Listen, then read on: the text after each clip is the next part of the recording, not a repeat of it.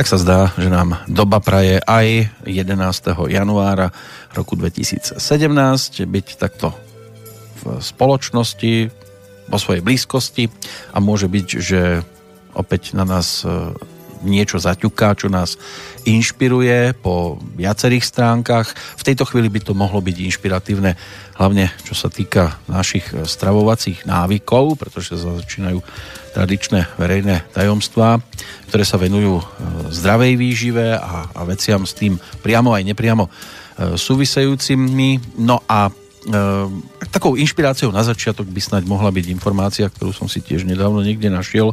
Je to z minulého roka, ale samozrejme nič nebráni, aby bolo aktívnym niečo na tento spôsob, napríklad na Slovensku aj v roku aktuálnom. Je to pohľad do Švajčiarska, ktoré nám je v mnohom inšpiratívne, ale zatiaľ sme sa mu veľmi nepriblížili, maximálne sme si tak ukradli nejaké obrázky, aby sme ich použili, že toto je naša krajina v budúcnosti. Jedno mestečko sa tam premenilo doslova na veľkú záhradu. Každý obyvateľ si tam niečo pestuje, buď vo svojej záhrade, vo svojom sade, alebo niekde na terase, na balkóne. Učia sa pestovať aj deti. No a vypestované plodiny si potom medzi sebou priateľsky vymieňajú a delia. A čo zvýši, tak to darujú miestnej charite. Počuli ste veľmi dobre, oni si to vymieňajú, alebo si to darujú. Nemalo by to byť o zárobkoch, ak sa mýlim a máte lepšie informácie, kľudne dajte na vedomie. Dnes v čase premiéry pochopiteľne to pôjde iba e-mailovou cestou studio zavináč slobodný vysielač bodka es ká, pretože na telefóne by som mal mať už tradičného sparing partnera Petra Planetu. Dobrý deň, počujeme sa, pozdravujem Banskú Bystricu a pozdravujem poslucháčov. Rovnako tak my pozdravujeme Bratislavu, vás. Čo hovoríte na túto inšpiráciu v Švajčiarskom, že ľudia si to vypestujú sami, plodiny, ktoré potom jednak majú aspoň dôkaz, že je to spoľahlivá rastlinka, respektíve nejaká tá prísada aj do jedla samozrejme, lebo však čo inšie by pestovali. A takto sa navzájom majú možnosť podporovať aj v aktivitách, aj si takto dopriadne na stôl naozaj kvalitné e, tie e, suroviny, ktoré potrebujú na prípravu jedál. Tak e, je to iba prírodzená cesta. Takýmto spôsobom odjak živa fungovali naši predkovia a my celú, celú tú našu cestu životnú, keď zoberieme, my robíme všetko preto, aby sme si život zjednodušili a čím viac je, že si život zjednodušujeme, tým je v rámci normálneho metrixového systému komplikovanejší, lebo vidíte, že ľudia sa všade všetci ponáhľajú, všetci všetko nestíhajú, ľudia nič nemajú, stále niečo kupujú, stále sú hladní, čiže je to taký začarovaný kolotoč. A je napríklad taký krásny film, to je, volá sa to Krásna, zelená, alebo taký nejaký názov to má, už si nepamätám presne. A tam bol presne taký príbeh, to je francúzska komédia, kde sa ľudia rozprávali o tom, že oni žili takto v prírode, v harmonii, všetko to, čo mali, si takisto vymieňali, dopestovali. No a bavili sa, ako keby to bola iná planéta, že kto pôjde na Zem. A nikto sa nechcel hlásiť. A nikto sa nehlásil, že by chcel ísť na Zem. A teraz povedali inú planetu a všetky ruky hore, že tam ja chcem ísť, tam ja chcem ísť. A zase, kto, ich, kto ide na Zem?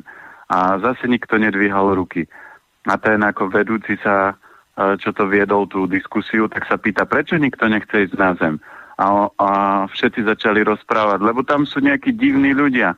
Celý deň sa naháňajú, chodia niekde do nejakých takých veľkých budov, kde celý deň robia. Potom z tých budov sadnú do takých železných krabičiek, odvezú sa do takých iných budov, odkiaľ tlačia plné košiky mŕtvych potravín. A potom sa doma sadnú a zapnú taký nejaký žiarič a celý deň pred ním sedia, že to je divný svet. A tam je kopec takých neuveriteľne zaujímavých podnetov, že aj keď sa nakoniec jedna osoba rozhodla, že ide na planetu, tak keď prišla do mesta a bola hladná, že ide si dať niečo papať, tak si kúpila, tam bol nejaký fast food, tak jej dali nejaké jedlo A, vr- a keď ona išla po ulici, pozorovala ľudí a videla, že tento má choré hrubé črevo, tento má zlé trávenie, tento má také slabosti, lebo oni mali aj schopnosti, že videli a, a boli ako keby jasnozriví. A hovorí, veď, ale tu sú všetci chorí, že z čoho sú tí ľudia chorí? A ona, keď si potom zobrala to jedlo a išla ho jesť, zahryzla, tak to hneď vyplula a hovorí, ja už viem, z čoho sú chorí, veď oni jedia uh, toxické jedlo, veď toto nie je o strave. A to, čo robia Švajčiari, je proste obrovská múdrosť, lebo ak sa nevrátime k prírodzenému procesu stravovania, ak nezačneme jesť prírodzené potraviny, tak naše telo je ďaleko silnejšie ako ľudská hlava, lebo vy darmo môžete jesť nekvalitné jedlo a hovoriť si, že to mi urobí dobre. To je ako keby ste manželku bili a hovorili, vieš, ja ťa mám rada a trošku bitky ti nezaškodí, to ťa len trénujem. Takže nefunguje to ani na manželke a nefunguje to ani v našom tele. To znamená, ak my nejeme prirodzene kvalitné potraviny, tak náš organizmus začne reagovať a prvý signál je, že nás začne niečo bolieť. A keď to dlho nepočúvame, tak organizmus pritvrdí a vznikne väčšia a ťažšia choroba. Takže cesta je jediná. Ak ľudia chcú byť zdraví, musia vytvoriť rovnováhu. To znamená, do tela by mali privádzať kvalitné potraviny. To znamená, kvalitná potravina je organicky pestovaná potravina. To, že niektoré potraviny v obchode sa nazývajú bio, tak človek nemusí chodiť do obchodu a kupovať biopotraviny. Človek, keď si to dopestuje na záhradke sám a vypestuje si mrkvičku, tak je to prirodzene bio. Ak si do, e, vychováte nejakú sliepočku alebo nejaké zvieratko a papáte mäso, a, tak máte bio kúra, takže nepotrebujete kupovať bio veci, ale dneska sa to označuje, aby sa rozdelili a rozlíšili potraviny, ktoré sú takého chemického charakteru a ktoré sú prírodzenejšieho charakteru, aj keď veľa ľudí na tie biopotraviny sa tak pozerá z vrchu, že to je všetko komerčné, ale človek, keď má dobré oči a má e, prírodzene rozvinuté zmysly, to znamená chuťové poháriky, tak vždy rozoznáte, že či jete biozeleninu alebo nejete biozeleninu. Tak netreba si nahovárať, že je to tam úplne idylické. Možno keby sme sa bavili so samotnými obyvateľmi tohto mestečka niekde pri Ženeve, tak by vedeli povedať aj negatíva celého tohto projektu, ale tento spôsob života v súlade s prírodou a produkciou vlastných potravín praktizujú už údajne dlhší čas a pôvod súvisí s tým, že po druhej svetovej vojne úrady ponúkli poľnohospodárom a nezamestnaným pôdu, aby ju mohli zveľaďovať. Nápad sa ujal a postupne sa to natoľko rozšírilo, až sa z toho vytvorila v podstate celoplošná mestská aktivita a podarilo sa im takto vytvoriť tzv. Kultúru mestského poľnohospodárstva. Údajne sa zatiaľ darí, v súčasnosti by to už malo byť okolo päťdesiat tisíc hektárov mestských záhrad a rozhodli sa tak, že každý obyvateľ bude niečo pestovať, zároveň tak môže byť v tomto smere mesto celkom sebestačné, mať k dispozícii vlastné domáce plodiny a miestni ľudia majú vo svojich záhradkách aj rôzne druhy ovocia a zeleniny podľa svojho vkusu a potreby. Nemusia ale pestovať všetko, čo potrebujú, pretože svoje vypestované plodiny si zvyknú vymieňať práve so susedmi. Pri každom dome je teda záhradka, v ktorej domáci niečo vypestuje. Táto iniciatíva podporuje aj zdravú výživu, pestovanie biopotravín. Je to budovanie, a toto je dosť dôležité, budovanie priateľských vzťahov medzi ľuďmi, pretože tam prirodzene dochádza k tomu, že si zeleninu a ovocie ľudia medzi sebou vymieňajú a údajne sú pritom spokojní, že takto užitočne využívajú aj svoj voľný čas a ešte môžu aj nadväzovať kontakty s inými ľuďmi. Takže ak dôjde k tomu, že už je niečoho napríklad prebytok, tak sa to dostáva aj do charity, respektíve ešte jedna dôležitá vec, takto sa totižto učia aj návykom, takým tým pozitívnym vlastné deti. A to je niečo, čo v budúcnosti určite aj tomuto regiónu výrazne pomôže. U nás sme si zvykli, keď susedovi kúkáme do záhrady, tak maximálne na susedu, ako sa tam kúpe v bazéne. No, tak, alebo, alebo iným spôsobom, že čo sused má viac, alebo susedovi postriekam zeleninu, aby nemal krajšiu ako ja. Takže to sú také tie zvláštne spôsoby, akým, akým, akým smerom divným ide náš svet. A ja sa vždy teším, keď stretnete múdreho človeka. Múdry človek nemá tri tituly pred menom a tri za menom. Kľudne ich môže mať, ale múdry človek je schopný a ochotný sa učiť stále.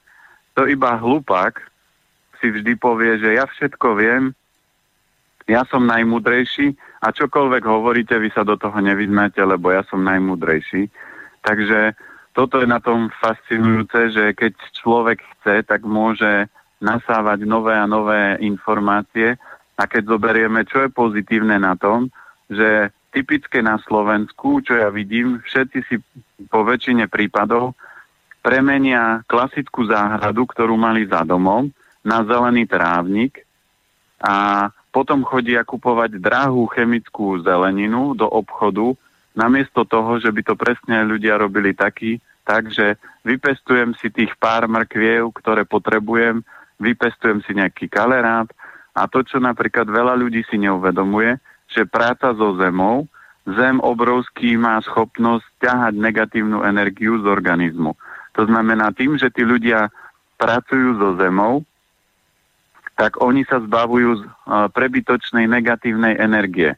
Čo urobia bežní ľudia, keď nepracujú v záhradke, čo robia napríklad naši dôchodcovia, sadnú si k televízoru a pozerajú zase niečo negatívne, lebo keď si pustíte správy, tak máte pol hodinu negatívnej motivácie, čo všetko zlé sa vo svete udialo a potom posledné tri minúty vám dajú, že á, narodilo sa nejako zvieratko v zoologickej záhrane.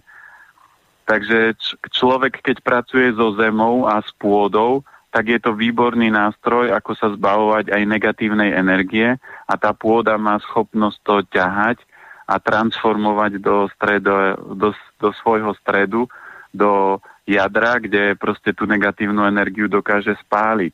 Čiže je aj v rámci nejakých vybijacích techník sa robí to, že keď človek má náročný, ťažký deň a máte za, za domom záhradku, tak prídete, obcháte palce do zeme a pošlete tú negatívnu energiu a, do zeme, alebo ešte ďalšia iná forma je, že keď máte teraz je vonku zima, máte doma krb, tak kľudne môžete, to čo všetci ľudia robia, keď vidia oheň, tak vystrú ruky a prirodzene môžete do toho ohňa poslať takúto negatívnu energiu, ktorá človeka možno spaľuje alebo trápi alebo zožiera a ten oheň to môže ľavou zadnou transformovať. Takže toto sú všetko kroky, ktoré človek môže využiť, ale my veľa vecí z toho nerobíme. Aj keď ľudia majú doma krb, tak kúria tak, že raz za uhorský rok, lebo je jednoduchšie zapnúť centrálne kúrenie, ako sa trápiť s tým, že musím prikladať drevo, to drevo musím od niekiaľ doniesť a takisto je to so záhradkou, že je lepšie tam mať nasadenú trávu a niekde do hypermarketu si vybehnúť, kúpiť nejakú zeleninu za pár centov, pritom tá zelenina nemá žiadne živiny, čiže ona v podstate je polomrtvá alebo mŕtva a preto ľudia síce jedia zeleninu a ja už som zažil veľa ľudí, ktorých som mal na konzultácii a hovoria, že áno, ja zdravo papám a ja vrem, a čo papáte? No také, také, také a zeleninu a to dosť a vrem, akú zeleninu jete? E, no tak viete, paradajky, papriky, no to sa neráta medzi zeleninu a teraz v zime, no šaláty, ale veď kde vám v zime teraz rastie šalát, paradajka, paprika, to, že vám to dovezú zo Španielska, akú to má kvalitu. To proste nie je zelenina. To sú proste mŕtve veci. A naši predkovia, keď zobereme v zime, tak oni fungovali na zelenine, ktorá prežila a ktorá vydržala, a to je hlavne koreňová zelenina. A natlačili si súd kyslej kapusty a papali celú zimu kyslú kapustu. A potom, keď prišla sezóna, tak začali je zase to, čo už začalo rásť. Reďkovky, mrkva, a zase tie zeleniny, ktoré boli sezónne. No keď už ste spomenuli aj tie správy, ja od momentu, čo som pracovne e, prišiel do Banskej Bystrice v tom dvetisícosem, už to vidím tak len možno cez víkend v sobotu a žasnem, kam sa spravodajstvo na Slovensku posunulo. Ale častokrát, keď tak pozerám na toho, kto to tie správy číta, premýšľam, že či on aj v hlave to má tak usporiadané, že to, čo rozpráva, tomu aj verí. Ako to vidíte vy? Sú to tí ľudia v tej televízii tak presvedčení, že to, čo ponúkajú, je tá kvalita, tak ako aj v reštauráciách, keď prídete a ponúknú vám jedlo a veria tomu, že toto je naozaj chutné, hoci vy, keď sa pozriete na, stav, na, na rozloženie na tom tanieri, viete hneď na prvý pohľad povedať, že toto so zdravou stravou nemá nič spoločné? A oni tomu neveria, lebo oni sami vidia, ako sa tie relácie vyrábajú. Ja keď som chodil aj do rôznych médií, do rádií, tak uh, som veľakrát zažil takú pikošku, že uh, dávali sme cenu niekomu a volala teraz posluchačka a uh, povedali jej, že dobrý deň, vyhrali ste cenu od Petra Planetu a vyhrali ste takýto nejaký ozdravný pobyt. A že poznáte Petra Planetu a posluchačka, nie, to je kto. A, a ona, no dobre, tak povedzte, že poznáte, oni to zostrihali a potom to v ďalšom, po ďalšej pesničke pustili, že dobrý deň, vyhrali ste pobyt od Petra Planetu, a, a, poznáte, áno, jasné, poznám a už to bolo zostrihané. Čiže aj tí ľudia v tých médiách vedia, a ja koľkokrát som, a ja už moc pre niektoré médiá ani ne, nedávam nejaké vyjadrenia, lebo už sa mi stalo tiež, že prišli za mnou a pýtali sa, že povedzte nám o zmrzline, čo je na nej dobré a čo nie. A ja som im povedal, čo je dobré a čo zlé a oni zostrihli a vystrihli úplne takú hlúpu vetu, že tam človek vyznel ako Ne, neodborník a že aha, aj výživový poradca prezentuje zmrzlinu, no tak to som povedal, že tak to teda nie. A tí ľudia, ktorí robia v správach, robia v médiách, tak oni presne vedia, že aj tie informácie sa upravia tak, ako to oni potrebujú, aby boli zaujímavé a tam stačí niekedy, že vystrihnete z vety dve slova, ktoré sú kľúčové, tak dostanete úplne iný význam tých správ alebo tej vety a toto tí ľudia vedia. No ale pre nich je to práca, pre nich je to príjem, pre nich je to niečo, čo ich živí, ale to beriete, ja som ešte nestretol nejakého herca alebo nejakého speváka, ktorý by proste žiaril, že by bol nadšený, že toto robím, to čo milujem, má to význam, a ten človek je zdravý, vitálny a keď otvorí ústa, tak je múdry. Ja z pohľadu toho, čo sa hýbem a čo sa bavím s ľuďmi, robím konzultácie, tak je veľmi malé percento úspešných ľudí, ktorí fakt si uvedomujú, o čom je život, o čom sú životné hodnoty, o čom je skutočné zdravie, o čom je napríklad vzťah, alebo rodina, alebo priatelia, že tie hodnoty v dnešnej spoločnosti sú obrovsky pokrivené. No prečo? Lebo médiá prezentujú to, čo prezentujú. Pustíte si nejakú uh, tureckú telenovelu a namiesto toho, aby ste žili kvalitný vzťah doma, tak pozeráte v televízore, ako by to mohlo byť optimálne a ideálne a ženy sa rozplývajú, chlapi pozrú futbal a takéto typické Slováci vyhrajú dva jedna, tak namiesto toho, aby povedali paráda, vyhrali sme dva jedna, tak počujete, ako hovoria, a prečo sme nevyhrali štyri jedna, veď mohli dať ešte ďalšie tri góly. Takže toto sú také tie vlastnosti ľudí, ktoré, o ktoré my prichádzame a prišli sme v nejakom období dospievania takú tú tvorivosť a radosť hľadať, objavovať, učiť sa a potom sa dostaneme do takého štádia toho bežného prežívania, že no dobre, mám toto, urobil som toto, no dobre, zarobil som ďalší milión, idem sa opiť, alebo idem na párty, alebo niečo. Že ľuďom chýba takéto čaro, takúto, takú, taká tá radosť, ako je to v detských očiach, lebo ako sa ľudia môžu tešiť, keď väčšina z nich robí to, čo ich nebaví, ako sa môžu tešiť, keď ich telo nefunguje, a a, a človeka pichá alebo bolí hlava. To znamená, keď nevytvoríte tú rovnováhu v organizme, tak proste ten život je o takom prežívaní.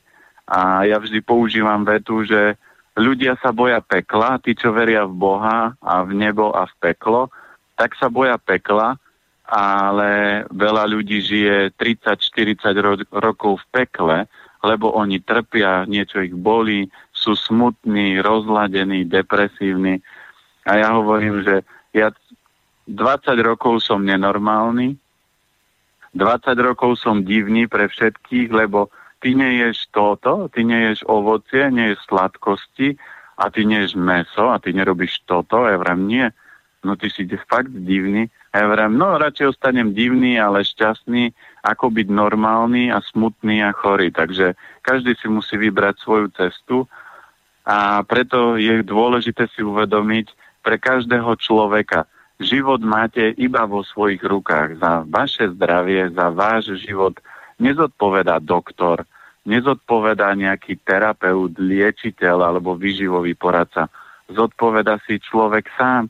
To znamená, on sa rozhodne, či si kúpim kvalitnú mrkvu, či si tú mrkvu vypestujem, alebo kúpim od babky, ktorá je na dôchodku a ešte rada pracuje v záhradke, tak ju podporím, ale nepôjdem si v rýchlosti kúpiť niekde v hypermarkete, lebo tam je o niečo lacnejšia. To znamená, ľudia si môžu vybrať, akou cestou idú, ako ho podporia, ako ho nie. Tak by sme si už na, posl- na Slovensku zvykli na to, že e, ľudia tejto krajiny sú nároční zvyčajne skôr na tých druhých ako na seba. Veľa vecí sa tu nafúkuje, aj v prípade novinárov. E, píšu sa rôzne články s nadpismi, ktoré sú doslova zavádzajúce. Nedávno e, som čítal o Macim Žbierkovi, že, že má chorobu, ktorá ho tak ľahko nepustí na pódia a už to zaváňalo nejakým e, naozaj ťažkým ochorením a e, netvrdím, že zápal pľúc nie je niečo náročné na organizmus, nejaký nápor, ale e, myslím si, že to bolo doslova prehnané. Však tam boli aj ľudia, ktorí to svojím spôsobom okomentovali, že už je to naozaj dosť pritiahnuté za vlasy takýmto spôsobom lákať ľudí, čítať jednotlivé články. Pokiaľ ide ale o napríklad zdravú výživu, našiel som tiež pred krátkym časom článok, ktorý by som teraz s vami rád odkomunikoval, že nakoľko vy ohodnotíte túto protizápalovú polievku, že či je podľa vás tiež zo série tých zdraviu pomáhajúcich, alebo naopak, že toto so zdravou výživou nemá nič spoločné, ale ten názov znel najzdravšia protizápalová polievka a každý jej dúšok údajne pomáha klbom, mozgu a pečení. Keby som ešte nespomenul, čo v nej je, myslíte si, že nejaká taká polievka môže existovať? No som zvedavý, čo v nej je. Sú ľudia, ktorí dokážu kombinovať, ale najdokonalejšie to vždy vymyslela príroda, že ako ja keď som mal kamaráta, ktorý je, je jasnozrivý, tak on vždy hovoril vetu, že na každú chorobu existuje bylina v prírode alebo liek za plotom. A čiže vždy to hovoril, že liek za plotom je nejaká bylina. Ale my vždy chodíme za, zla, za zlý plot, to znamená chodíme niekde do obchodov a hľadáme nejakú čarovnú sušenú bylinu. Takže e, je pár ľudí na zemi, ktorí majú tieto dary, že vedia tie veci skombinovať, ale väčšina ľudí to len skúša.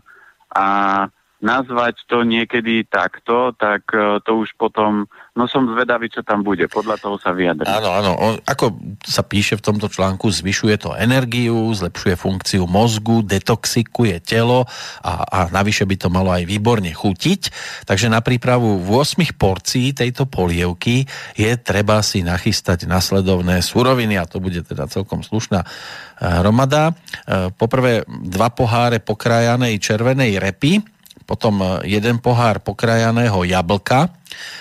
Vy ma zastavte, keď bude, budete cítiť, že už je to prehnané. No, už, už len keď zoberete jablko, všetci, všetci výživoví poradcovia, ktorí sa vyznajú do výživy, tak vedia, že ovocie so zeleninou sa nedoporúčuje kombinovať.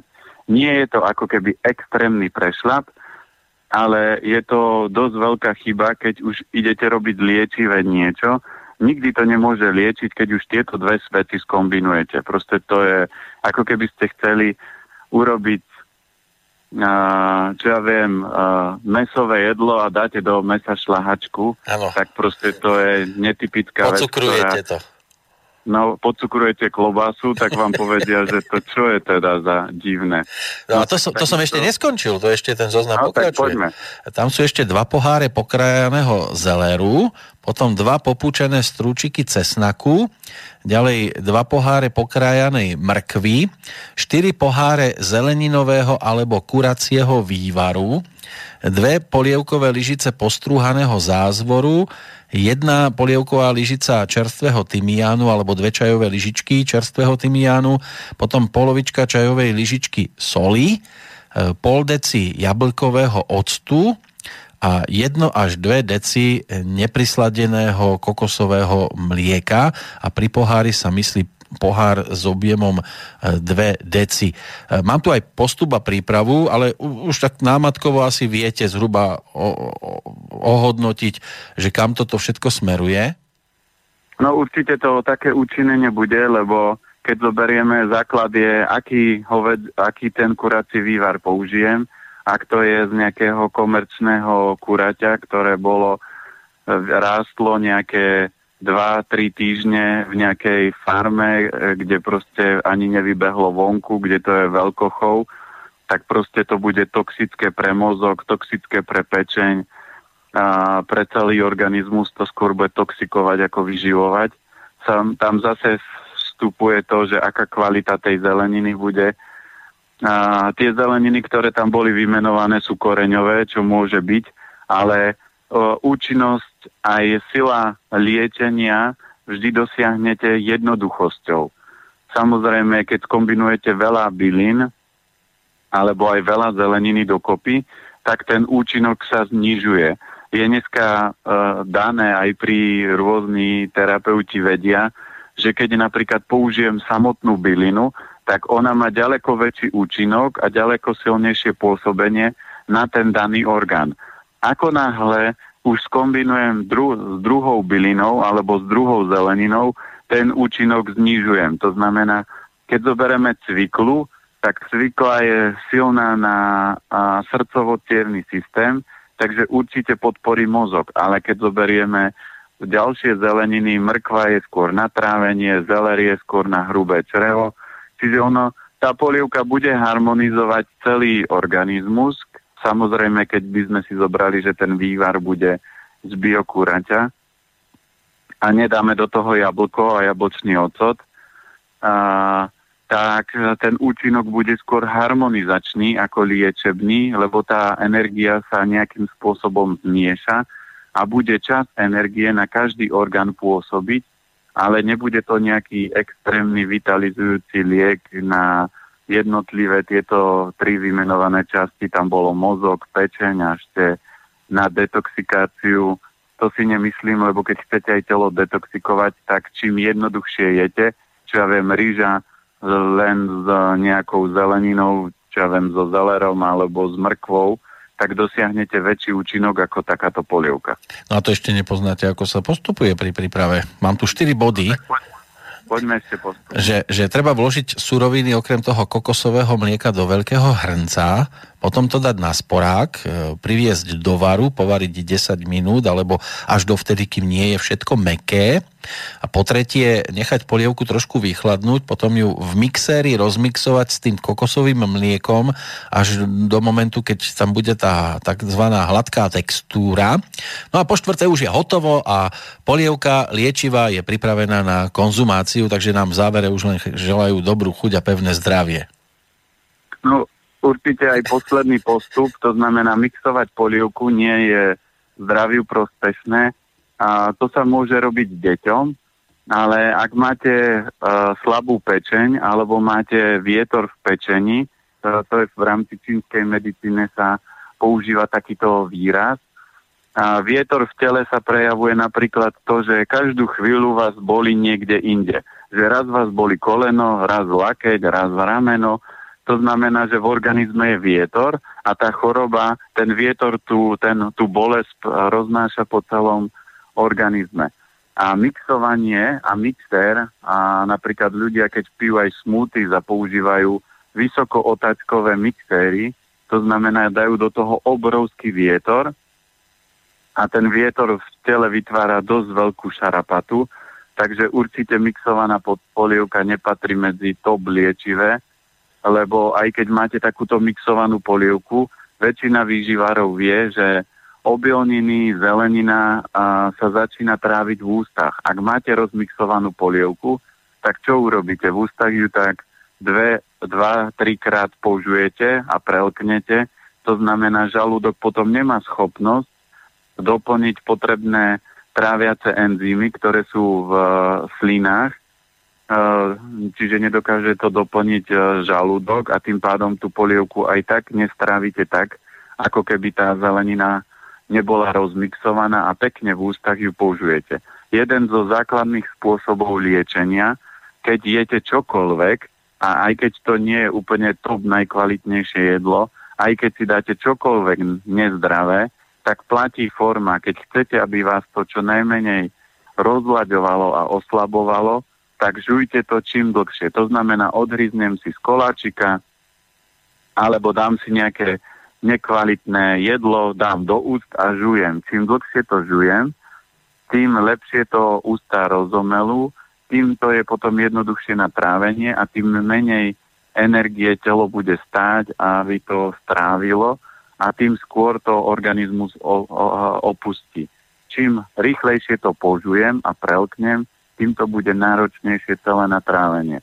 Takže tento postup na polievku určite by som nedoporučoval, ako na top liečivu, ako nejakú harmonizačnú ešte áno, ale určite detoxikačnú nie, lebo žiaden kurací vývar nebude detoxikovať telo. Kurací vývar sa dá používať ako silná potravina pre výživu krvi, ale vždy každé mäso toxikuje organizmus buď viac alebo menej, takže taká tá, taký ten prívlastok tej polievky a asi ani s jedným výrazom by som nesúhlasil. Skôr by som k tej polievke dal možno nejaká harmonizačná, poprípade keď by to bolo dlho varená, že môže vitalizovať, ale ten aj krátky postup, to, že tam je nejaký kurací vývar, ale aj tá zelenina, to sa varilo krátko. A hlavne a, kurací vývar, ktorý by mal organizmus zohrievať, zmiešam s nejakou kokosovou... Čo to tam... Kokosové, momentík, musím sa k tomu zase dopracovať, lebo už sa trošku snažím zorientovať aj ohľadom e-mailov. Kokosové mlieko je tam pripísané. No, kokos, kokos, kokosový tuk, kokosové mlieko, kokosový olej, kokosové, má tendenciu organizmus ochladzovať. To znamená, zase som zmiešal dve suroviny, kde ja chcem od tej polievky, aby to zohrievalo, aby to vitalizovalo a nalejem tam kokosový, uh, kokosové mlieko, ktoré ten, uh, tú polievku bude zachladzovať. Čiže sú tam také tie kombinácie, ako ovocie so zeleninou sa nekombinuje, uh, teplé s ochladzujúcim sa nekombinujú. Keď chcem zohrievať telo, tak použijem suroviny, ktoré to telo prehrejú. Keď ho chcem vitalizovať, zase použijem suroviny, zeleninu, korenia, také, aby to vitalizovalo, ale zase nie oslabovalo. A toto, na to, aby ste takú polievku urobili, tak potrebujete tie suroviny poznať a vedieť, čo s čím kombinovať. A určite základný postup pri akejkoľvek vitalizujúcej polievke je, že použijete kvalitné suroviny a čím jednoduchšia kombinácia potravín, to znamená maximálne dve alebo tri druhy zelenín do polievky, tak tým pádom to bude mať väčšiu silu a väčší účinok. No, sme na začiatku plesovej sezóny, mnohí si po tejto stránke všímajú hlavne ten nedodržaný spoločenský bontón, čo sa tam porušuje, všeličo možné.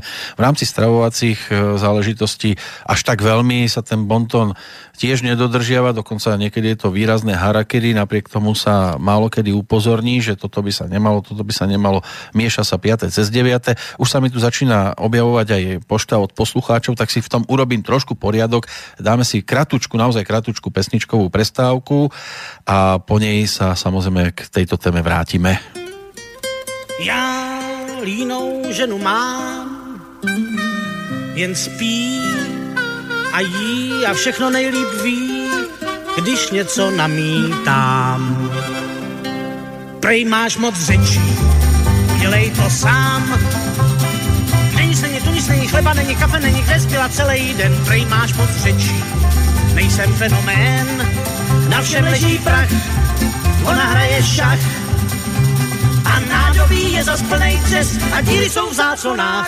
Ponožky mám děravý a má žena ví, že mám jí tak akorát. Prej máš moc řečí a nemáš mě rád.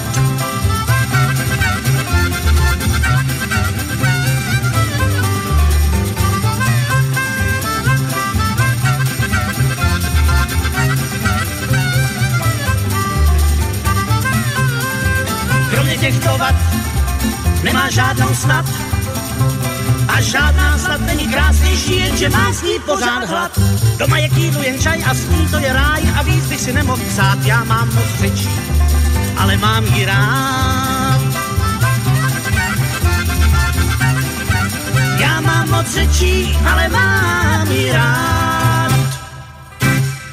To je bodka za pesničkou, keďže premiéra dnešných verejných tajomstiev je vysielaná jedenásteho januára, tak nemožno si nevšimnúť ani nedožité sedemdesiate narodeniny práve Michala Tučného, ktorý s tou zdravou výživou zrejme až takú častú skúsenosť nemal, ale predsa len tak bol aktívny v šesťdesiatych, sedemdesiatych, osemdesiatych rokoch. Vtedy sa to tak neriešilo, aj možno preto, lebo tá strava neobsahovala to, čo obsahuje v súčasnosti, o čom je naša e-mailová schránka s adresou studio zavináč slobodný vysielač bodka es ká.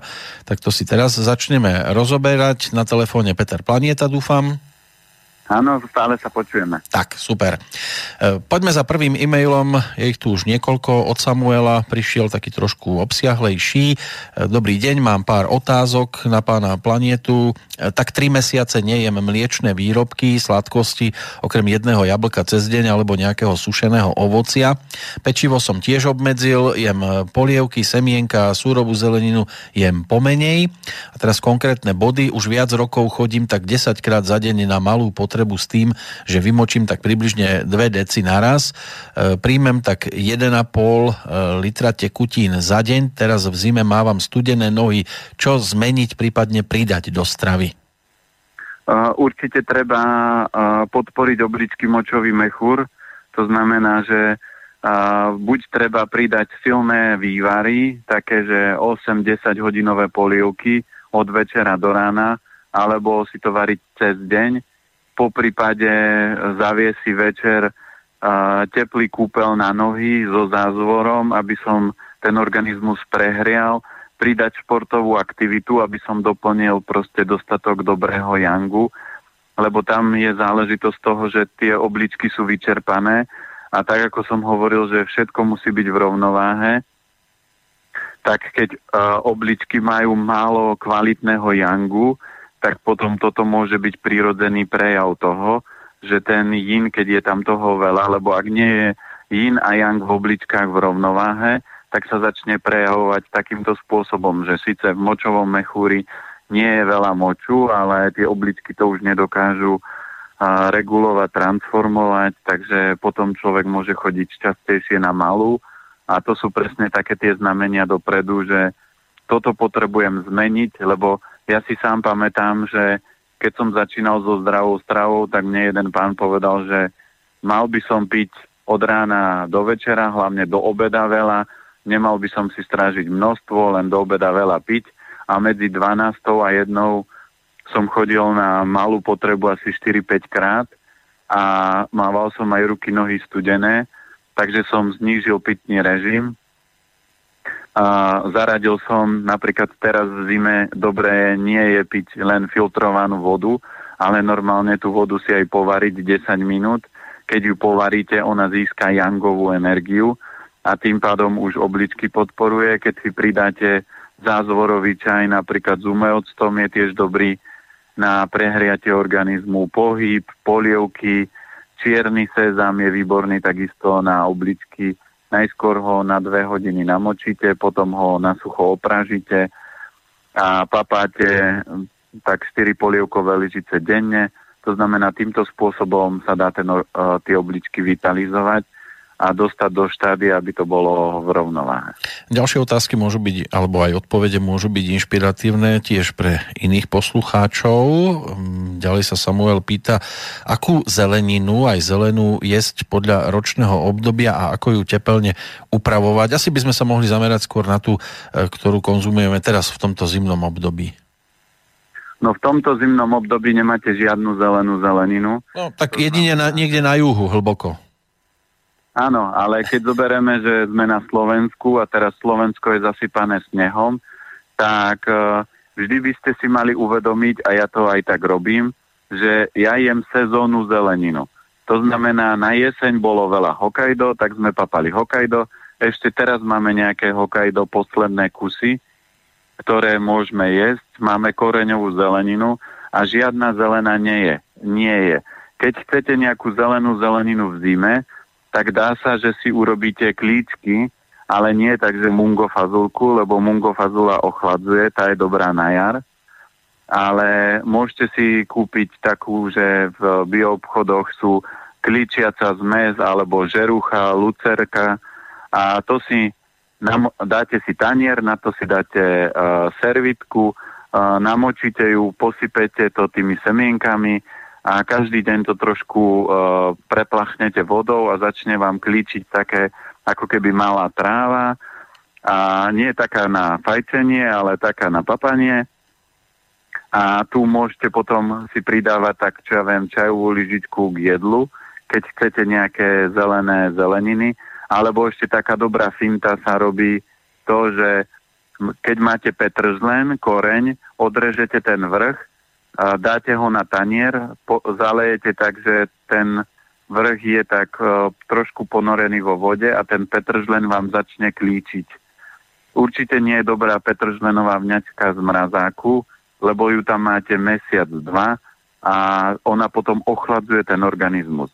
To C vitamín, aj tak, keď dáte tú petržlenovú vňať do vriacej polievky, tak väčšiu časť zničíte. Takže potom, keď už chcete, tak je lepšie tú petržlenovú vňať usušiť. A zelené bylinky sa dajú takisto používať, ale najlepšie v rámci zimy sú sušené. A potom ešte je jedna forma a to je používať pesto. To znamená, dá sa z petržlenovej vňate alebo z kapucinky si na jeseň urobiť pesto a toto papať v rámci zimy. No, už sme tu spomínali všeličo, aj veci týkajúce sa vajíčok, ale takáto otázka, ak sa nemýlim, tu ešte nepadla, že či by ste vedeli poradiť aj niečo okolo úpravy a spracovania škrupín zo slepačích vajíčok na doplnenie vápnika do tela. A toto sa už používa skôr tak ako taký ten extrémnejší recept, keď už je obrovský nedostatok vápnika. Ale toto som zatiaľ nepozeral, ale určite na internete a na webe to je, ako to správne upravovať. A ja skôr ľuďom, ľudí učím, že aby používali prírodzené zdroje. To znamená, najprírodzenejším zdrojom vápnika je náš obľúbený mak. To znamená, mak má tisícštyristo miligramov na sto gramov. Výborný je sezam, e, takisto. Tekvicové semienka. To znamená, keď chcem teda ale doplňať e, vápnik do tela, tak je treba, aby bol v prírodzenej forme. To znamená, sezam, mák, a tekvicové semienka majú väčšinou ideálny pomer tých živín, aby sa aj ten mák vedel do organizmu vstrebať. Ale tu je kľúčové pravidlo, že mal by som jesť denne šesť až osem polievkových lyžic rôznych týchto semienok. A to znamená, že dve ráno, dve na obed, dve po obede, dve večer. Nie, že si tak večer sadnem a zjem teraz osem polievkových lyžic maku, alebo si urobím nejaký makový koláč a teraz to na večer natlačím. Vtedy tie živiny sa nevyužijú, lebo vtedy ten organizmus si zoberie maximálne dve polievkové lyžice a tých zvyšných šesť, alebo desať, alebo pätnásť, podľa toho, koľko ste zjedli, vám hodí do hrubého čreva a vyjde z organizmu von. Takže preto, aj keď má niekto nedostatok živín, tak je to preto, lebo to nerobí systematicky, čiže treba od rána do večera do toho organizmu privádzať kvalitné živiny a ten organizmus potom si s tým dá rady. Ja som niekde zachytil, že tie škrupinky sa majú umyť pod tečúcou vodou, potom tá priesvitná blanka, ktorá tam zvykne byť vo vnútri škrupiny, sa nemá odstrániť, lebo obsahuje nejaké kyseliny. E, netreba to ukladať ani na plech, ale v rúre to treba piecť zhruba desať až pätnásť minút pri teplote dvesto stupňov Celzia, aby sa zabezpečila aj sterilizácia a krehkosť, hlavne kvôli tomu, že potom to treba mlieť a preosiať cez sitko a takýto prášok potom používať, ja neviem, napríklad takým spôsobom, že do lyžičky medu sa vmieša trošku toho škrupinového prášku a užíva sa trikrát denne, alebo sa dá na špičku noža suchého prášku a zapíjať pije sa to vodou alebo čajom. Neviem, ako sa pozeráte na takéto recepty? Uh, tak s tým medom by som išiel asi opatrne, lebo vždy uh, med záleží, akú má kvalitu a včelári priživujú niekto, uh, ve, väčšia časť včel, včelárov priživuje včely cukrom, tak ten med už nemá taký účinok. A vždy cukor, aby sa do tela zabudoval, potrebuje minerály, takže on si potom to vyťahne. Takže je lepšie buď to potom samostatne, ale tam vždy aj vplýva otázka, v akom stave je trávenie. Čiže aj keď niekedy uh, chýbajú niektoré živiny a niektoré vitamíny alebo minerály v organizme, tak prvá vec, ktorá sa robí, sa harmonizuje trávenie. A najlepšia vec na harmonizovanie trávenia je kvalitná polievka. Takže Uh, tam tie kroky by som robil, takže áno, môžem použiť tie kuracie vajíčka, tie škrupiny, ale tam zase platí to, že musia to byť domáce vajíčka, nesmie byť uh, tá sliepočka chovaná nejakou zmeskou, nejakými chemickými prípravkami, lebo potom tá kvalita toho vajíčka je taká rôzna a zistíte to na škrupine, že fakt, keď my sme mali doma domáce vajíčko, tak niekedy ste búchali, skoro ste mysleli, že tú pánvicu uh, pukne pánvica skôr ako vajce. A dneska, keď zoberete tie vajíčka, ktoré kúpite bežne, tak ťuknete a to vajíčko ani sa tej pánvice nedotknete a už sa rozpadáva. Čiže keď už by som išiel, že idem používať škrupiny, tak nech tá škur, škrupina je dostatočne tvrdá, že to skúsim aj pri tom rozbijaní toho vajíčka, ak je mekučka, toho vápnika tam bude málo a tá kúra bude, uh, nebude taká účinná, ako keď to bude vajíčko, ktoré bude pevné, že bude musieť ďaleko viac búchať to vajíčko, tú pánvicu, aby vôbec prasklo. Posledná otázka od Samuela sa točí okolo žlčníka. Ako ho podporiť, lebo údajne ho ľahko dokážu rozladiť ľudia okolo? Tu platí jedna z vecí, že uh, mal by sa naučiť uh, emócie prejavovať, to znamená, ak žlčník nebude mať veľa napätia, tak ho nebude nikto dráždiť a samozrejme pečeň a žlčník podporujú, oni sú to prepojené orgány, takže tam podporuje kyslá kapusta, teraz v zime uh, zelené zeleniny, ale v zime nie sú. Takže dá sa použiť uh, napárená zelenina, akákoľvek napárená zelenina posilňuje pečeň. Zelené farby posilňujú pečeň. Uh, jemne kyslá chuť posilňuje pečeň. Čiže toto všetko viem uh, použiť. Ale platí pre žlčníkárov vždy jednoduchá rada, že musíte sa naučiť ventilovať napätie. To znamená, keď ma niekto vytočí, mám doma boxeristický pytel, alebo idem si zabehať, alebo uh, žena si môže poplakať pri romantickej komédii, ale to napätie musí dať vonku. Ak to človek nedáva vonku, tak potom žoč vrie a vznikajú tam žočníkové kamene. No, naparenou zeleninou nemyslíme teraz nejakú kolegyňu, ktorej hovoríme mrkva, lebo tá potom trošku inak môže zareagovať. Krátka otázka od Jura ja prišla. Rád by som sa opýtal pána Planetu na výživu šliach. Keďže nejem mäso, tak nejaké potraviny alebo potravinové doplnky, keby sme uviedli. Na výživu šliach, šlachy súvisia zase s pečeňou a so žlčníkom a vidíte, ako krásne chodia za sebou otázky. Niekto povie, že to je zhoda náhod, ale ja aj keď robím konzultácie, tak veľakrát prídu ľudia s rovnakým problémom a piati za sebou. A takisto aj teraz, pred chvíľkou sme odpovedali otázku na žočník a pečeň, čiže keď chcem podporiť šlachy, tak pečeň a žočník musí byť v poriadku, čiže používam tieto veci, tieto potraviny a tieto zeleniny, ktoré som menoval. A pečeň ešte a žočník zaťažujú chemické potraviny, to znamená, strava by nemala obsahovať komerčné potraviny z nejakého hypermarketu a nemal by som chodiť na obedy niekde na klasické menu, kde takýmto spôsobom varia. A keď už toto mám, tak potom sa dajú použiť byliny, ale to z hlavy názov neviem, tak kľudne nech napíše na info zavinač elementy zdravia a ja mu pošlem info, že aké ešte byliny ako doplnok sa dá používať, lebo to musím pozrieť. Jasné.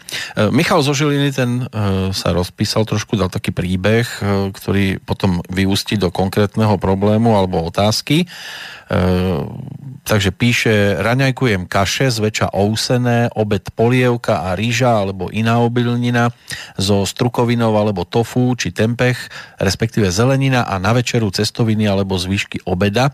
Slad Sladké nejem vôbec, ani ovocie, jem denne orechy, čierny sezam, mletý mak, zuby si pravidelne umývam soľou zmiešanou so škoricou, každý deň jačmeň ráno a večer, ráno pred jedlom pohár teplej vody, po každom jedle chlorela, neviem ako sa to dá lepšie, napriek tomu trpím veľkým nedostatkom energie, stále sa cítim unavený a behom posledných dvoch týždňov sa mi odlúpilo aj z dvoch zubov.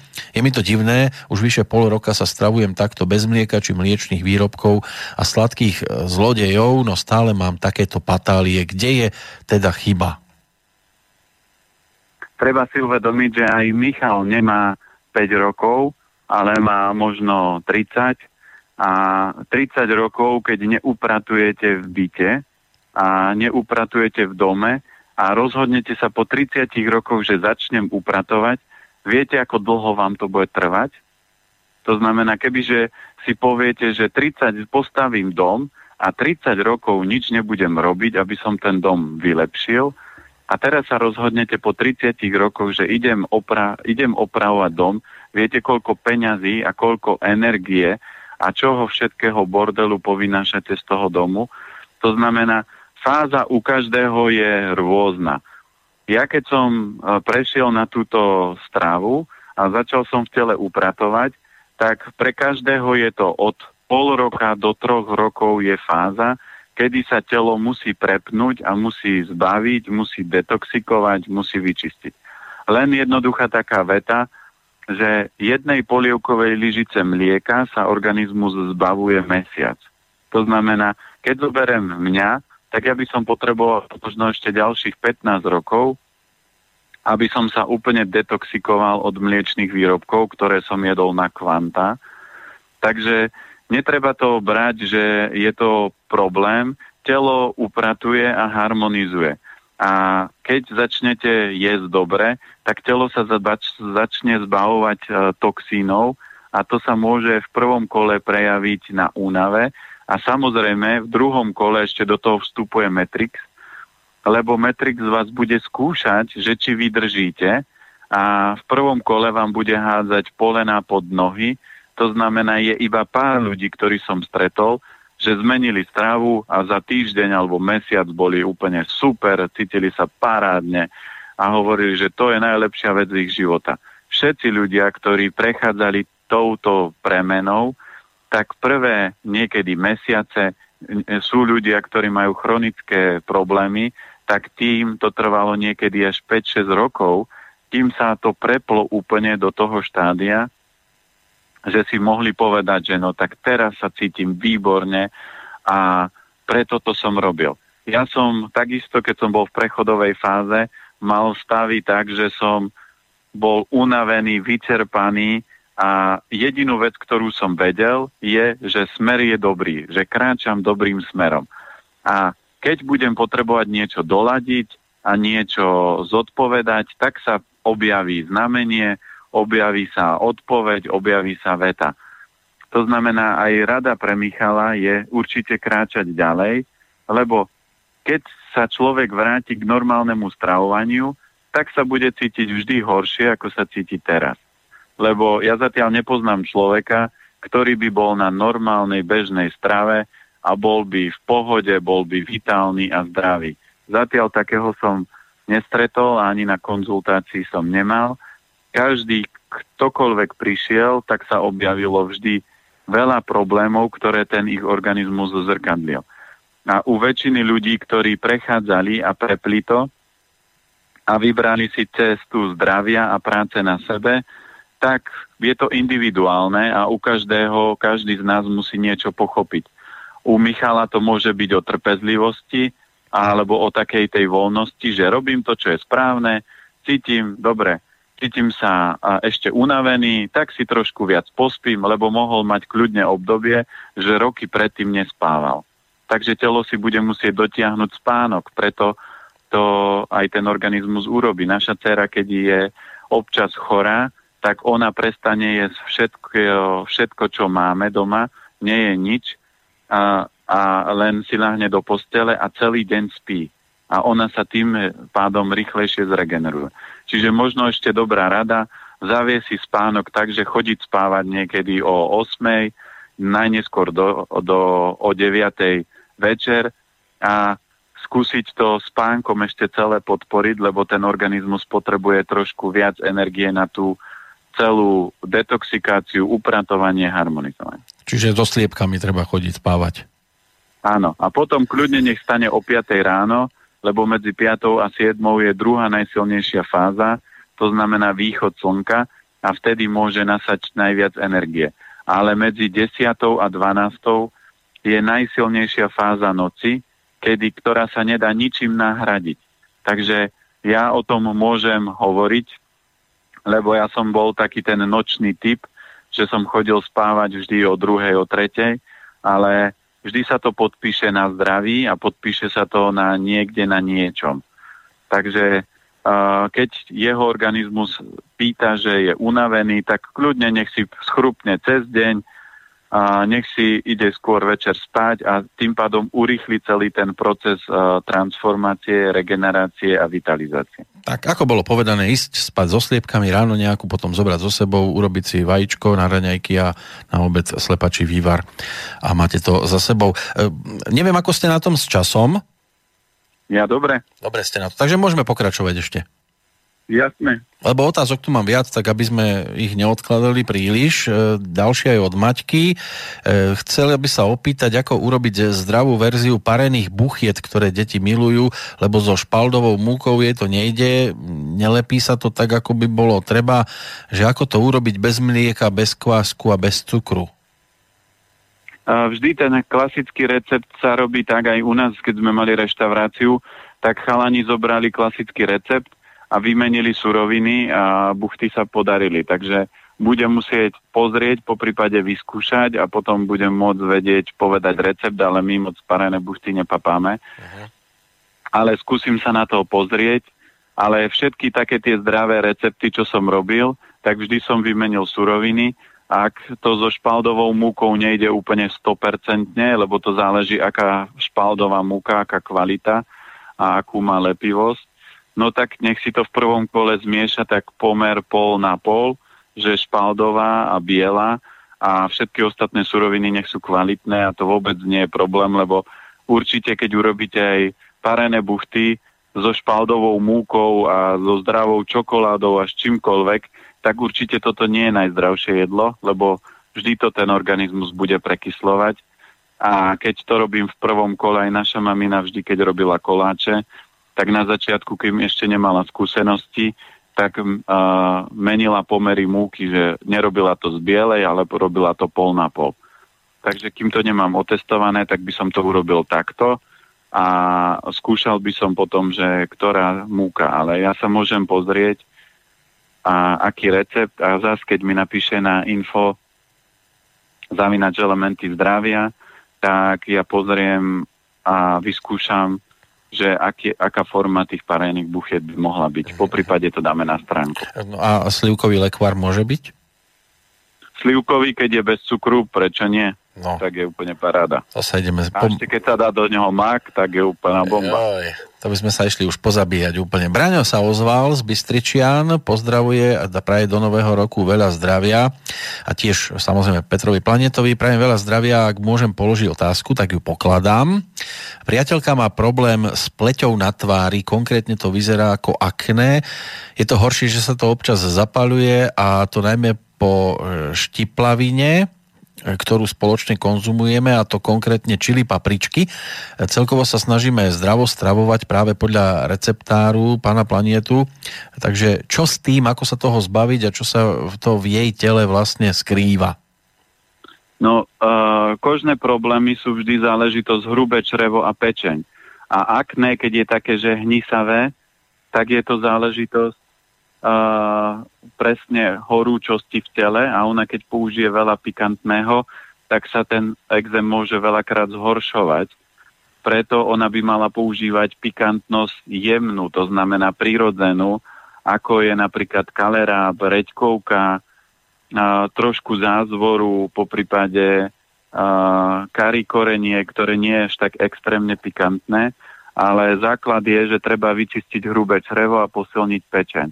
Takže na hrubé črevo najoptimálnejšie je rýža naturál, alebo e, je klíštyr, si sa dá urobiť, ale také v rámci jedla je rýža naturál so zeleninou a urobiť si aspoň mesiac kúru, že na raňajky alebo na večeru jem len rýžu naturál so zeleninou.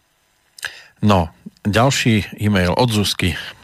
Ako píše, všimla som si, že pán Planeta v jeho receptoch občasne používa vajahit ako náhradu vajec, a keď som si ale prečítala zloženie, tak medzi prvými je sušená srvátka a to by mal byť mliečný výrobok, takže asi to nebude úplne s kostolným poriadkom, to je taká otázka, alebo je to nejaká špeciálna srvátka, ktorá nie je vyrobená z mlieka?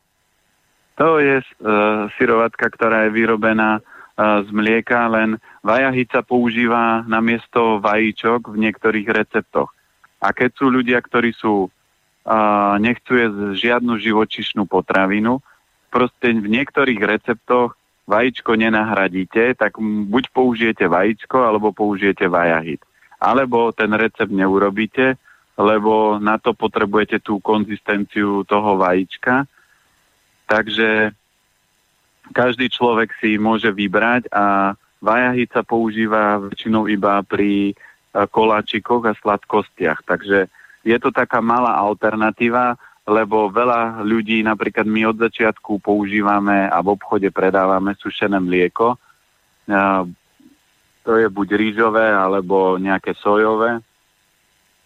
A ľudia sa tiež pýtali, že prečo tieto mlieko máme, veď tam je konzervačná látka, lebo ľudia potrebujú prechodovú fázu. Čiže aj tie recepty, ktoré sú e, s vajahitom alebo s vajíčkom, keď vy tieto veci nepapáte, tak si poviete, e, toto si nedám, lebo toto ja nepotrebujem a urobím si iný typ receptu. Ale v niektorých receptoch to vajíčko alebo vajahit musíte použiť, aby ste dostali tú konzistenciu, tak ako to je pri tých parených buchtách, že musíte vychytať niektoré veci, aby ten recept vôbec bol schopný urobiť. A preto hlavne do takých, e, ako sú torty, také tie e, cestá jemné, mäkké, tak sa používa vajíčko, alebo do báboviek, tak sa niečo takéto používa, lebo tam potrebujete tú konzistenciu toho vajíčka. No, sme radi, že sa opäť ozýva aj Česká republika. Honza z Moravy nám píše: Dobrý den, chtěl bych se podělit o svou aktuální zkušenost. Včera ráno v práci se mi začaly před očima objevovat mžitky a postupně to přešlo do docela slušné bolesti hlavy. Říkám tomu migréna s aurou a trvalo to asi dvě hodiny. V době, kdy jsem jedl jen Matrixovou stravu, se mi to stávalo tak jednou za měsíc. Dnes je jen veľmi výjimečne. Asi to byl nejaký detox po Vánocích, právě jedu e, rýžovou očistu. Zajímalo by mě, co může být příčinou takových bolestí hlavy. Podle pana Planety jsou jako první pomoc vhodné umé tabletky? Určite áno. A bolesť hlavy, to záleží, v ktorej časti býva. tak tam po hlave idú rôzne energetické dráhy. Čiže po boku väčšinou je žlčník, v tej uh, prednej časti tam ide dráha močového mechúra, alebo predná, stredná, zadná, stredná dráha. Takže keď aj budete popisovať, tak treba povedať, že boli ma to v tem, uh, tuto čelo, alebo bolia ma boky okolo uší, tá bolesť hlavy, alebo v zadnej časti. Podľa toho sa dá potom aj diagnostikovať, že s ktorým orgánom by to mohlo byť prepojené. Takže vždy to si viete aj dneska na webe pozrieť, že ktoré časti alebo ako meridiany prechádzajú cez hlavu a podľa toho viete e, smerovať, že v ktorej časti by mohol byť problém. Ale bolesť hlavy z duchovného hľadiska je o tom, že z čoho vás bolí hlava. To znamená z veľkého premýšľania, lebo človek premýšľa, čo by mal robiť lepšie, lebo asi nerobí to, čo ho baví, to, čo ho fascinuje. A keď robíte to, čo vás baví, to, čo vás fascinuje a máte pekný život, nemusíte o tom premýšľať. V podstate to žijete. Takže tam treba určite poupratovať aj v takýchto veciach a ja som zatiaľ nestretol ľudí, ktorí keď mali veľké bolesti hlavy, vždy to boli ľudia, ktorí veľmi premýšľali a ja hovorím, vždy som im hovoril vetu, že na čo riešite nesmrteľnosť chrústa, že to nie je pre vás dôležité. Riešte to, čo je podstatné, a to, čo je nepodstatné, nahráte pokojom, kľudou, radosťou, smiechom, ale neriešte a nepremýšľajte od rána do večera. Lebo čím viac sa premýšľa, tak tým viac sa vyčerpá slezina. Keď sa vyčerpá slezina, začne vám kolabovať trávenie a, zač- a spustí sa v tele x rôznych zdravotných problémov. Pre Slava je dôležitá aj zubná hygiena, ako píše, možno to bude trošku aj také reklamné, lebo posiela informáciu o tom, že si zabezpečil prírodnú zubnú kefku, nejaký misvak, no a má to vraj údajne perfektné zloženie pre zubnú hygienu, že či teda vy po tejto stránke tiež tieto veci riešite a či viete povedať, že sa teda rozhodol správne?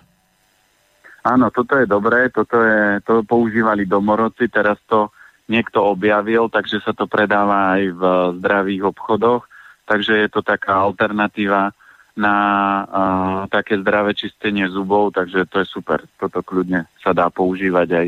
Viem, že my to máme v predajni a ľudia si to kupujú a používajú. Ďalší e-mail, ten je od no, Árona, aspoň takto to vidím na e-maili. Chcel by sa opýtať, že čo si myslíte o pre, prospešnosti kokosového panenského oleja, či je to dobré alebo nie je, lebo podľa písateľa veľmi podozrivo sa ospevujú jeho pozitívne stránky. A ako ďalej píše, ja to vidím ako len ďalšiu komoditu podstrčenú západnými nadnárodnými spoločnosťami, na ktorej len hodlajú zarobiť. Ďakujem za odpoveď. Uh, kokosový tuk má uh, každá, každá potravina, keď si rozoberiete, a ja ľudí učím, tak ako každý človek má svoje silné vlastnosti a svoje slabé vlastnosti. A kokosový tuk je na tom takisto. Všetky orechy a všetky semená sú bohaté na obrovské množstvo minerálov, takže tie sú prospešné na to, aby to človek papal. Ale v rámci Slovenska, Českej republiky, kde my máme štyriročné obdobia, kokosový tuk, jeho obrovská nevýhoda je, že obrovsky ochladzuje organizmus. Takže používať ho dennodenne a bežne v kuchyni nie je žiadna výhra, lebo vytvárate, keď si opražíte, čo ja viem, zeleninu na kokosovom tuku a zjete to, tak to jedlo vás moc nezohreje, lebo ten kokosový tuk má tendenciu ochladzovať organizmus.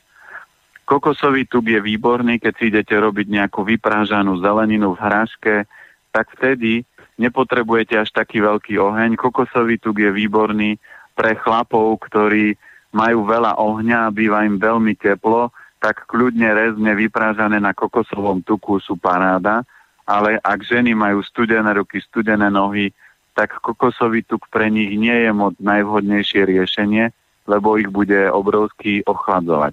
A toto je jeho obrovská nevýhoda.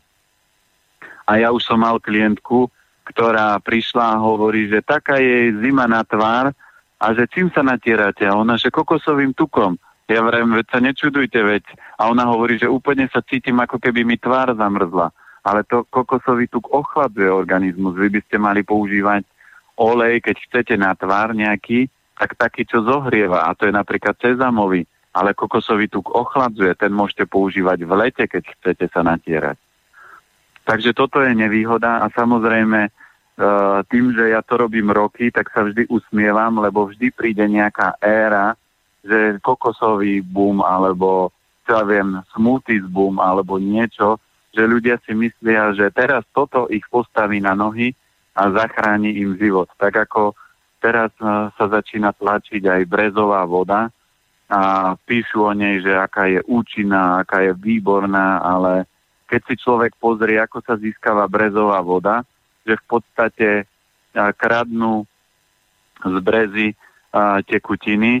To znamená, toto by som si ja nekúpil už len preto, akým spôsobom tú brezovú vodu získavajú.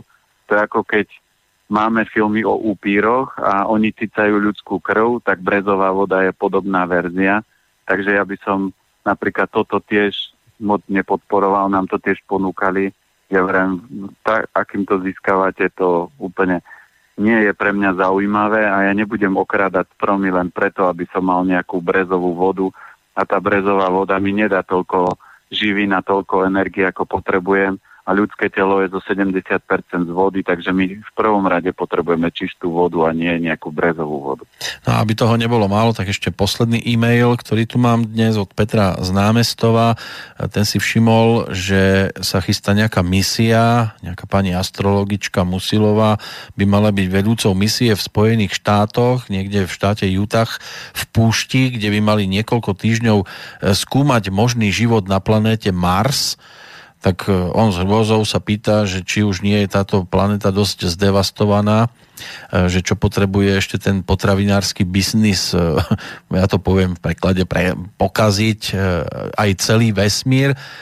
Bolo by dobre, keby prispievali na prevenciu odstraňovania schemizovanej ekológie. Tie takéto výskumy, že či aj podľa vás majú nejaké opodstatnenie, že aký máte na toto názor? No, to potvrdzuje len vetu, že všetko, čo my robíme, robíme tak zvláštne, a správame sa ako keby nedozreté deti a ja sa vždy nad týmto usmievam a ľuďom hovorím, tomu netreba venovať energiu, lebo keď venujete takýmto hlúpostiam energiu, tak ju stratíte a musíte ju nejakým spôsobom doplniť a treba si uvedomiť, planetu Zem nezničíte. A planeta Zem je ako človek. Keď ho napadne vírus, nasadíte koloidné striebro alebo antibiotika alebo nejakú liečbu a väčšinou ho uh, zlikvidujete. A takisto je to so zemou, takisto je to s prírodou a takisto je to s vesmírnymi zákonmi. A oni sú ďaleko silnejšie a my do toho nevidíme, do všetkých tých prepojení a riešiť takéto nepodstatnosti to vôbec ja neriešim. A radím ľuďom, že nedávajte vôbec tomu žiadnu energiu, lebo čokoľvek ľudia budú stvárať a akokoľvek budú chcieť zničiť Zem, tak ja som videl krásny nápis raz, keď som išiel cez les. Myslíte si, že ničíte uh, prírodu? Nie, vy ničíte seba. Čím horšie sa my budeme k prírode správať, tým skôr príroda bude nervóznejšia a agresívnejšia a začne robiť to, čo robí, že už len keď si pozrieme, aké sú obrovské výkyvy teplôt, počasia. A manželka mi hovorila, že niekde teraz na Kréte padal sneh, to znamená, to sú veci, kde tá príroda ľuďom hovorí, pozor ľudkovia, začínate ma rozlaďovať, začínam byť trošku z toho nervózna, takže ak budete pokračovať, tak môžem byť veľmi naštvaná. A tu stačí len jednoduchá vec, Zem sa zatrasie, zdvihne a, vodu, a, more sa vyleje a ľudia na Zemi vôbec nie sú. Takže Matka Zem si poupratuje veľmi rýchlo, keď ľudia bu- budú chcieť ísť proti nej. Takže platí pravidlo, že žite život tak, aby ste mohli a, a, každé ráno a každý večer sa pozrieť do zrkadla a povedať si, preši- prežil som pekný život, prežil som pekný deň, a urobil som veci, ktoré mne pomohli a poprípade pomohol som ľuďom, urobil som ľudí šťastných a nie, že A to bol zase na prd deň, ale zarobil som ďalších sto tisíc eur, alebo zarobil som takéto peniaze, to je podstatné. To znamená, vy si budete musieť vždy uvedomiť, že daň budete musieť zaplatiť a daň nebudete platiť štátu, ale daň budete musieť zaplatiť uh, vesmírnym zákonom, alebo vesmíru, alebo Bohu, alebo Allahovi, alebo je to jedno, ako to po- pomenujete. Ale dneska všetci už ľudia cítia, že niečo medzi nebom a zemou je a funguje a preto sa niektoré veci dejú a niektorí ľudia ich vysvetľať vedia a niektorí ľudia sa len tomu čudujú. Takže venujte energiu tomu, aby ste mali krajší, šťastnejší a veselší život, a keď takýto život budete mať, tak ten život budete vytvárať aj v okolí seba a ľudia okolo vás budú šťastnejší, veselší, zdravší. A to je cesta. A takto môžete zmeniť prírodu, takto môžete pomôcť svetu, prírode a prostrediu. No, dnes sme povedali, verím, že veľa hodnotných vecí a na zamyslenie aj ten záver je vhodný. Netreba sa báť tých, ktorí vás strašia peklom, lebo zvyčajne práve oni konajú dosť často veci, ktoré s tým peklom majú priamu súvislosť a sami by tam skončili, keby naozaj nejaké peklo existovalo. Treba si vytvárať to správne prostredie už na tomto svete, aby ste potom e, neskôr nebanovali, že ste to nevyužili. Pán Planeta, ďakujem veľmi pekne za dnešnú, no už nebudem hovoriť, že hodinu, boli sme tu opäť trošku dlhšie, takže ďakujem za odpovede, aj poslucháčom samozrejme za otázky, opäť ich bolo neúrekom a verím, že o sedem dní na to opäť nadviažeme. Budete zrejme opäť z Bratislavy telefonovať? Áno, z Bratislavy.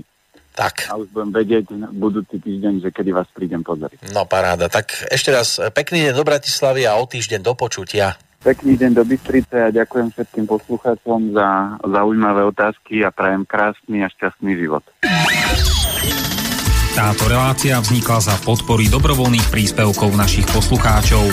I ty sa k nim môžeš pridať. Viac informácií nájdeš na w w w bodka slobodnyvysielac bodka es ka. Ďakujeme.